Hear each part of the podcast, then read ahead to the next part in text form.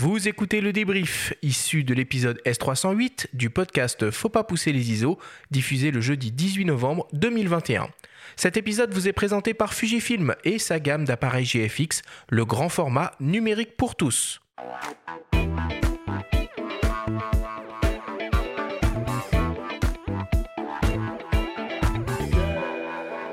Nous sommes toujours avec les photographes Laurence Joubert et Jean-Christophe Béchet pour parler euh, de l'expérience, de l'exercice du documentaire photographique. Florence, Jean-Christophe, si on devait essayer de résumer, de synthétiser euh, en quelques secondes, en quelques minutes, ce qu'on s'est dit pendant cette émission, qu'est-ce qu'il faudrait retenir Florence, c'est toi qui commences. Interdiction de prononcer le nom de Vivienne Meyer. Ah oui, bah, je ne remonterai pas jusque-là, puis je laisserai les, spécialistes euh, en parler. Euh, bah, ce qu'on s'est dit, euh, bah, c'est la définition et replacer l'histoire du documentaire dans le contexte historique et puis, et puis définir un petit peu ce que c'est. je pense que c'est intéressant pour les auditeurs se rappeler cette notion du temps, donc du temps long du projet.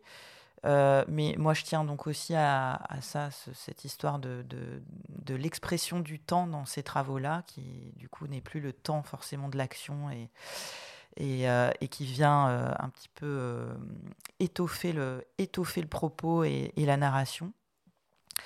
on, l'a très vite évoqué, mais les libertés qu'on peut prendre aussi dans le documentaire, ça c'est un, je l'ai évoqué sur qu'est-ce qu'on s'autorise et euh, et, dans quel but. Euh, tu veux dire d'un point de vue esthétique surtout? Ouais. Sur, euh, bah moi, j'évoquais les mises en scène, mais hmm. voilà, qu'est-ce qu'on met au service du, du propos et de l'histoire qu'on veut raconter? Il y avait un WordPress qui avait été démis, destitué, puisque le photographe avait reconnu avoir fait des mises en scène. Donc il y a une, distance aussi dans la mise en scène à trouver. Oui, mais euh, est-ce que justement, euh, c'est pas là où on fait euh, ce distinguo avec la photographie de reportage qui se doit un petit peu d'être fidèle à la réalité? Ça, on pourrait effectivement en faire une, très grande question. mais je pense que justement, dans cette photographie documentaire, eh ben, il y a vraiment cette possibilité de prendre des libertés comme ça. D'explorer des limites. Jean-Christophe, est-ce que tu peux nous donner une, une définition de ce qu'est un documentaire photographique? Bah, en la synthèse, je dirais peut-être euh, qu'en fait, le mot reportage, pour moi, maintenant, a un peu explosé. Quoi. Enfin, ça ne veut plus dire grand-chose. En fait, donc, pour aller très vite, je dirais qu'il y a trois familles photographiques dans le reportage, peut-être pour faciliter la compréhension par les auditeurs. Il y a pour moi vraiment ce qu'est le photojournalisme, euh, qui a dans son mot même le mot journalisme. Donc euh, c'était quand même principalement fait pour la presse. Et là, il y a ceux qui font de l'actualité chaude, fait, du hot news. Il y a un événement, il y a un attentat, il y a un tsunami. Enfin, c'est souvent des moments un peu tragiques quand même. Et puis il y a ceux qui construisent des histoires, qui suivent un médecin de campagne ou qui vont travailler sur, voilà, qui vont faire un sujet magazine. Ça, on est dans le photojournalisme. Après, euh, dans un autre domaine, il y a aussi dans le reportage quelque chose qui moi m'est cher et sur lequel je travaille beaucoup, qui est la street photo. Je suis en train de préparer un livre sur la question. Je fais des entretiens avec des gens un peu, voilà, des historiens un peu sur cette question-là, parce que pour moi, la street photo, justement, maintenant, c'est émancipé du reportage euh, au sens où il n'y a pas d'événement fort dans la street photo. C'est la photo de la banalité, du théâtre, de la rue, mais c'est pas des sujets entre guillemets. C'est plutôt une photo de l'errance, une photo de, mais qui raconte la société. Et j'en ai parlé avec Michel Poivert, justement, qui est un historien de la photo. Et il y a une différence entre la photographie documentaire de départ et une photographie qui finalement a une visée documentaire, mais qui au départ n'est pas forcément faite pour être un document. En vieillissant, une photo prend une donnée documentaire, mmh. souvent un peu euh, qui n'est pas forcément prévue au départ. Euh, et puis entre les deux, il y a cette photographie documentaire qui pour moi est la version un peu moderne du reportage au sens qu'on l'entendait avant, qui est de prendre un sujet, d'essayer de le mener à bien et aussi le mener à bien avec son propre rythme et ce qu'on a dit tout à l'heure, effectivement, avec d'autres outils, d'autres appareils photo, une autre temporalité et une autre forme de diffusion, prioritaire, c'est rarement la presse qui est la diffusion prioritaire d'un sujet documentaire. Ce sujet est fait pour être à la fois, c'est ça qui est excitant, à la fois en presse sous des déclinaisons, un peu ce que tu racontais tout à l'heure, une, une, portion, on va dire, voilà, mais aussi en expo euh, et aussi en livre. Donc c'est en fait c'est un travail un peu qui inclut plusieurs destinations photographiques, qui est beaucoup, enfin qui est intégré dès le départ. Alors dans le photojournalisme, au départ, on intègre quand même l'idée de la presse euh, prioritairement, de l'actualité, et la légende est beaucoup plus importante.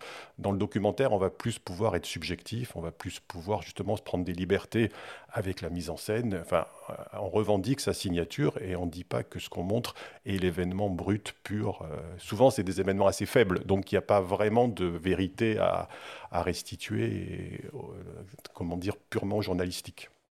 Florence, c'est quoi les principaux obstacles à surmonter quand on se lance dans un projet de documentaire photographique? Bah, On en a parlé déjà. Euh, c'est euh, éviter le, découragement qui peut arriver trop vite. Euh, tu nous parlais de, de, phases dures et de grandes joies. Ouais. On voit des fois les photographes comme des gens très solitaires par rapport à des vidéastes qui sont entourés d'équipes, etc. Est-ce que ça veut dire que tu en parles avec des confrères ou pendant les résidences, tu en profites pour euh, partager un peu tes doutes ou Oui, alors moi j'ai une grande chance, je me suis rendu compte de ça assez tard parce qu'effectivement j'ai rencontré des photographes qui étaient extrêmement seuls euh, dans leur pratique. Moi j'ai fait partie d'une agence pendant 12 ans, Picture Tank, et j'ai vraiment une famille euh, professionnelle avec qui j'échange constamment en fait sur un petit peu sur les, pratiques, les doutes. Euh, on se montre des images euh, et ça c'est super important parce que effectivement après dans le temps de la production, eh ben on, est un petit peu seul euh, face à, son travail, à son sujet et, on va passer par plein de phases de, de doutes. quand voilà, la, j'en sais rien, au bien fondé de ce qu'on fait, enfin, c'est pas bien fondé, c'est pas le mot exact, mais est-ce que ça vaut le coup de continuer, etc. Donc, bon, euh, en fait, euh, moi j'ai l'impression que vraiment qu'on tient un projet, on, on, continue d'y croire euh, assez longtemps et, finalement il y a quelque chose, c'est assez instinctif. Il hein. faut vraiment, je pense, suivre un petit peu son, son instinct. Et puis les difficultés, bah oui, après, c'est faire des paris un petit peu, prendre, faut, faut prendre des risques. Donc, il faut pas, faut pas avoir trop peur. Ou tout simplement faire, alors, comme, disait euh, euh, Robert Delpierre, hein, qu'on a cité pendant l'émission. non, non, mais c'est vrai que ouais, être dans l'action. et puis tu disais le grand risque, donc pour rire, souvent, je dis, bah, le risque de la photo documentaire, il y a quand même un petit risque, à mon avis, esthétique, c'est de faire des photos que je vais appeler un peu chiantes, pour être clair. C'est-à-dire que c'est vrai que c'est une photo assez statique, souvent. Donc, euh, c'est vrai que des fois, euh, enfin, moi, je me pose cette question, et puis quand j'en parle avec d'autres, c'est vrai qu'il faut arriver à faire une photo, parce que aussi, l'idée de la diffusion va passer aussi par une photo qui, on revient un peu à l'idée de l'esthétique ou des choses comme ça.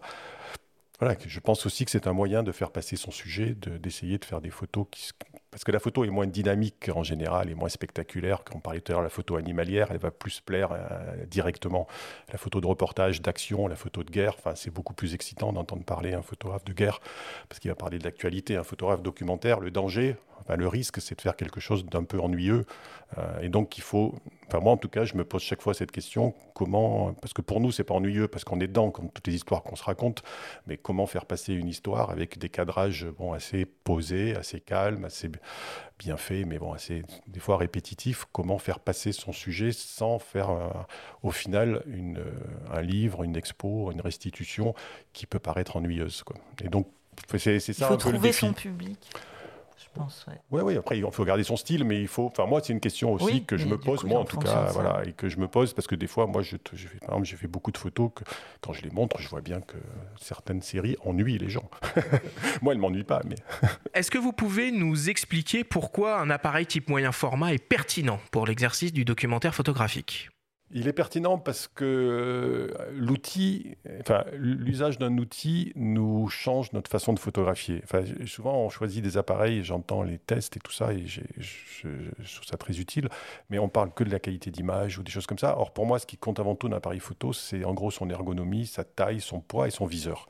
Et euh, souvent, je dis aux gens, vous prenez, vous faites le même parcours avec un petit appareil, avec un gros, les mêmes lumières, un aller-retour, et vous ne ferez pas les mêmes photos suivant l'appareil que vous avez. C'est pas que l'appareil sera mieux ou moins bien, c'est pas une question de meilleure qualité, c'est une question que psychologiquement, on n'est pas pareil. Suivant l'appareil qu'on a, c'est comme, souvent je compare avec la musique, c'est comme jouer du violon ou du violoncelle ça peut être assez proche et c'est très différent parce qu'on n'a pas le même outil. donc avec un moyen format, on va nécessairement voir des choses différentes parce qu'on se programme un peu en fonction de ce qu'on a. C'est un peu la même histoire que le noir et blanc et la couleur. C'est-à-dire que quand on décide de faire du noir et blanc, on voit noir et blanc. C'est pas un choix par défaut après. Et là, le moyen format, c'est l'idée aussi qu'on se met dans une autre logique dans une autre concentration et l'appareil lui-même nous, nous emmène dans une autre façon de photographier parce que souvent on l'a pensé avant. Quoi. En fait, une photographie se fait jamais sans une pensée avant et une pensée après. Merci Florence, tu veux ajouter quelque chose? Bah, C'était assez complet, effectivement. Euh, je pense que ça, tu disais que ça, ça détermine un peu euh, aussi le, enfin le, les la condition mentale dans laquelle on se met, c'est même euh, en fait physique. Hein. Tu parlais du, violon, du violoncelle, mais effectivement, on a un positionnement et donc une, tu faisais très justement référence à la distance. Euh, tout à l'heure, euh, je pense que voilà, il y a le, la façon dont on tient le boîtier, il y a bien évidemment aussi la focale qu'on utilise qui vont déterminer un petit peu comment on se, on se place par rapport au sujet et, et ça va être le prolongement d'une intention qu'on veut donner justement dans le, dans le projet. Après, moi, j'évoquais aussi tout à l'heure euh, la, rigueur un peu qu'impose le, le, moyen format parce que euh, on a beaucoup moins le droit à l'erreur que euh, sur du 24-36. Il y a un, un, champ de netteté qui est, qui est super fin, donc on ne peut pas se tromper. Donc on est obligé de, de se poser, de vraiment de, de, caler son cadrage et sa mise au point beaucoup plus précisément. Et je rajouterai juste un petit point, il y a aussi la façon dont on est perçu par les autres dans le cas d'un portrait et ou oui, photo. C'est-à-dire on paraît plus sérieux ou plus intimidant aussi. Il y a le, il y a le... Enfin, c'est à double tranchant. Hein. Moi, j'ai toujours remarqué ça et j'en ai parlé avec pas mal de photographes, même qui utilisaient la chambre. On est souvent mieux accepté avec des gros appareils qu'avec des petits, parce qu'on n'est pas associé à des paparazzi ou à une photo volée on nous voit, enfin, c'est franc. Enfin, c'est un appareil honnête et franc. En fait, quand les gens nous voient, souvent, voilà, on prend son temps pour cadrer. C'est vrai qu'on va. Voilà. Donc, même moi qui ai fait de la street photo en moyen format, un peu, parce que pour démontrer qu'on peut, on peut en faire, et euh, ça pose pas de problème. En fait, c'est pas la grosseur de l'appareil qui crée son, son côté agressif. Bien au contraire, c'est souvent des petits appareils qui paraissent plus intrusifs, plus louche d'une certaine façon. Et moi, j'ai souvent remarqué que le moyen format était bien accepté quand je, surtout avec les appareils où aussi où on baissait la tête là, en fait, où on cadrait un peu. voilà. tu un regard. Il y a quelque chose qui, qui, fait que la personne se sent aussi prise au sérieux, qu'on est, voilà, on est. Et c'est des appareils qui sont beaucoup moins connus du grand public, donc euh, ils attirent euh, vraiment la curiosité. Euh, les gens viennent dire mais c'est quoi votre boîtier ah oui, ça t'arrive toi qu'on te dise bah, tiens c'est quoi ça Ah oui oui oui, bah ça m'arrivait déjà avec le Mami A7 très souvent. Tout à fait ça crée des contacts. Enfin, je sais pas, j'ai des souvenirs à, New York comme ça de gens dans le métro. Je l'avais en bandoulière, ils venaient tous me parler, mais c'est quoi, c'est quoi? Donc, euh, et sur le Fuji, c'est un peu pareil. Ouais, ça intrigue les gens qui sont un petit peu amateurs comme ça. Merci beaucoup à tous les deux pour toutes ces explications.